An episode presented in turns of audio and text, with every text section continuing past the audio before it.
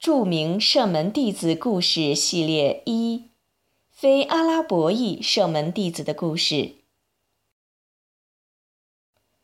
有声读物，著名圣门弟子故事系列，基于金标阿訇的系列主麻演讲，经优素福扬整理改编而成。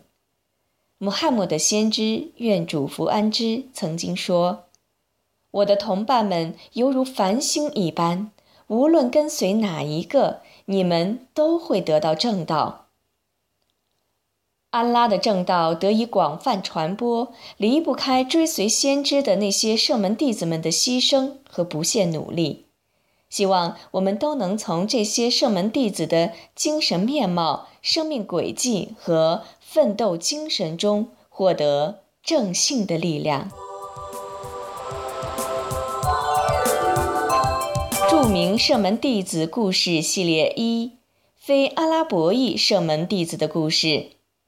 录制出品，我爱信仰。演播，法蒂玛。我们今天讲述非阿拉伯裔圣门弟子比拉里。他来自阿比西尼亚，也就是现在的埃塞俄比亚。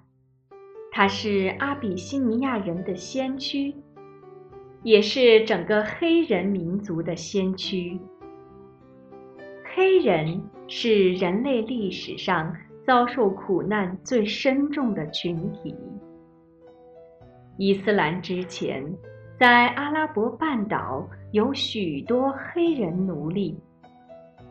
奴隶没有尊严可言，他们就像货物一样随意被买卖。人类历史上，奴役黑人最多的并不是阿拉伯人，也不是波斯人，而是西方的白人。伊斯兰极力倡导善待奴隶，解放奴隶。伊斯兰带给了奴隶宝贵的信仰，给了他们自由和尊严。比拉里的皮肤黝黑，蓄着稀疏的络腮胡。他的母亲也是个奴隶，他的主人名叫欧麦耶伊本赫里夫，是麦加的贵族。当穆罕默德先知在麦加宣教时，比拉里听到了真理的声音，他的心灵被照亮了，以奴隶的身份加入了伊斯兰，成为了最早归信的人之一，也是最早公开自己信仰的七个人之一。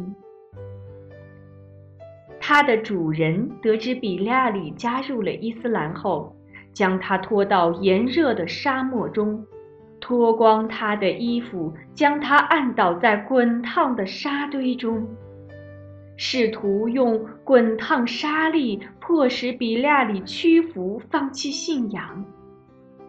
但比拉里没有屈服。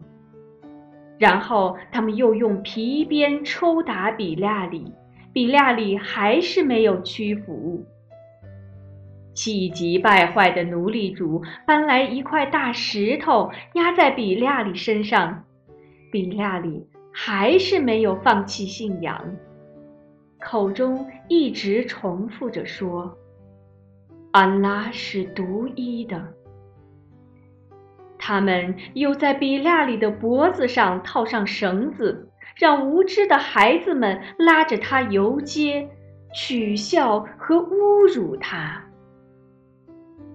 晚上，奴隶主对比拉里说：只要你每天当众说一句我们神灵的好话，就不再伤害你了。但比拉里还是一口拒绝了。对安拉的信仰深入了他的内心深处，威逼利诱是没有用的。有一天，艾布巴克尔路过时，看到奴隶主对比拉里的迫害，便对乌麦也说：不要再打他了，让我替他赎身吧。”最后，艾布拜克尔用五个欧吉亚的高价赎回了比利亚里。欧麦也以为自己占了便宜，得意洋洋地对艾布拜克尔说：“其实，就算你出一个欧吉亚，我也会卖给你。”艾布拜克尔说：“不，就算你要一百个欧吉亚，我也会买下它。”他要给自己的黑人兄弟比利亚里尊严。买下后，当场就宣布：“比利亚里，你是自由人了。”先知曾说过，阿拉伯人不比非阿拉伯人优越，非阿拉伯人也不比阿拉伯人优越。黑人不优越于白人，白人也不优越于黑人，只凭敬畏。古兰经第四十九章十三节经文中说，在安拉看来，你们中最尊贵者是你们中最敬畏者。一个人是否高贵，不取决于肤色、钱财和地位，而取决于对安拉的敬畏。比利亚里归信伊斯兰之后，一直追随着穆罕默德先知，他非常谦卑。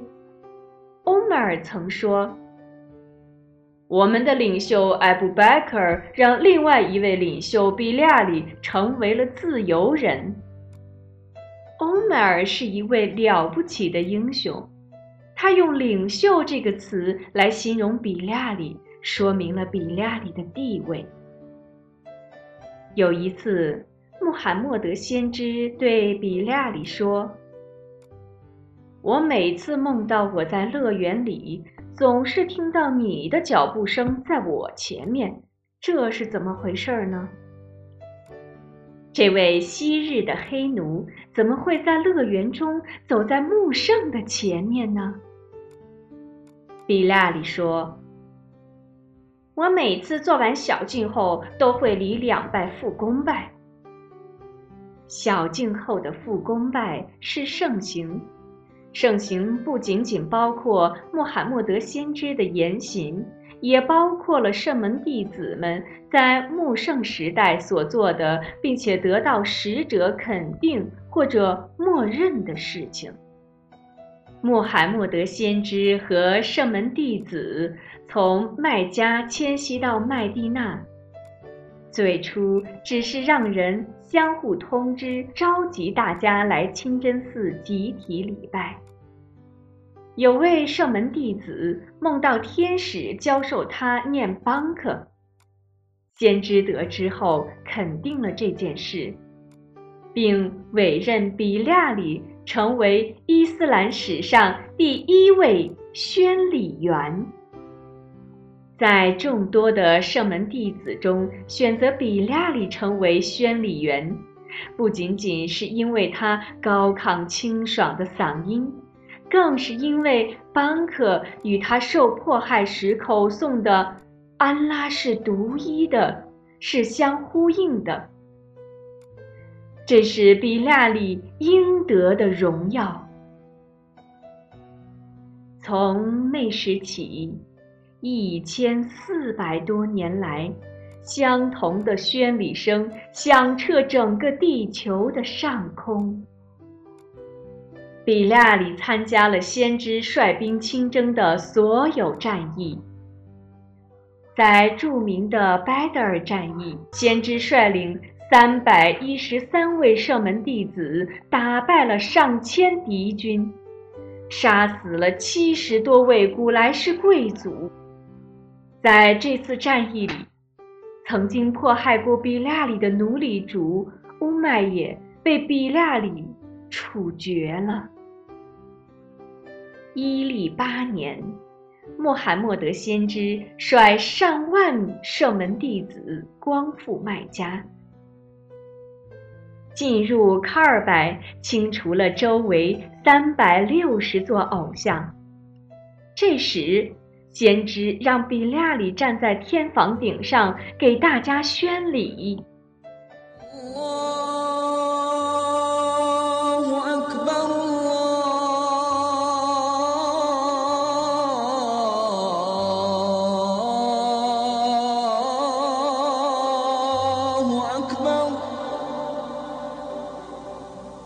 أشهد أن لا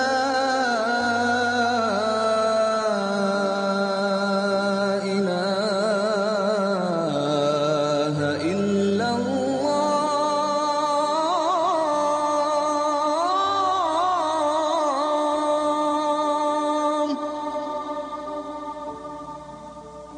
أشهد أن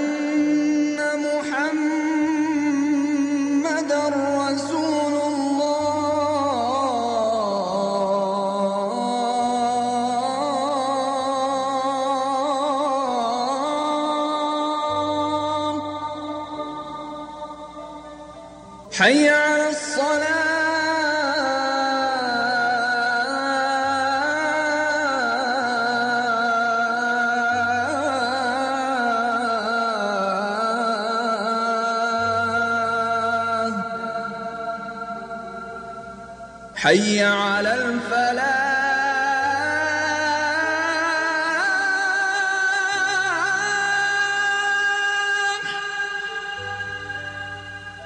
الله أكبر الله أكبر لا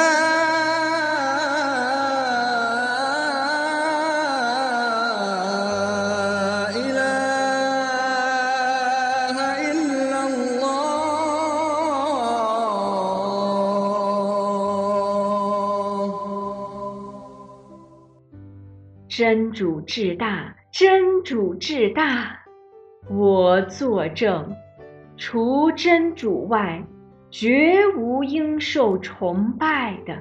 我作证，穆罕默德是真主的使者。大家快来礼拜，大家快来成功。真主至大，真主至大，除真主外，绝无应受崇拜的。比拉里作为先知的宣礼员，一直到先知归真，大家都听惯了比拉里悠扬高亢的宣礼声。先知归真后，圣门弟子都很悲伤，都很想念先知，比拉里更是如此。在他邦克中念道：我作证，穆罕默德，他实在控制不住自己，声音在哽咽，眼睛在流泪，没办法再念下去。于是从此以后，比拉里不再念邦克了。艾布拜克尔在担任哈里发后，比拉里去找他。我听安拉的使者曾说，伊斯兰中回赐最大的工作就是为主道奋斗，所以我想去沙姆为主道奋斗。艾布拜克尔说，你还是留在这儿吧。比拉里则说，如果您释放我为自由人是为了你自己，那么我听您的。如果是为真主而释放我，那么就让我走吧。艾布拜克尔含着泪，不舍地说：“我当然是为了真主而释放了你。那你去吧。”比拉里一直在大马士革为主道奋斗，宣扬伊斯兰。后来，欧迈尔担任了哈里发，到沙姆地区巡查走访。他和众多圣门弟子来到大马士革清真寺，见到了比剌里。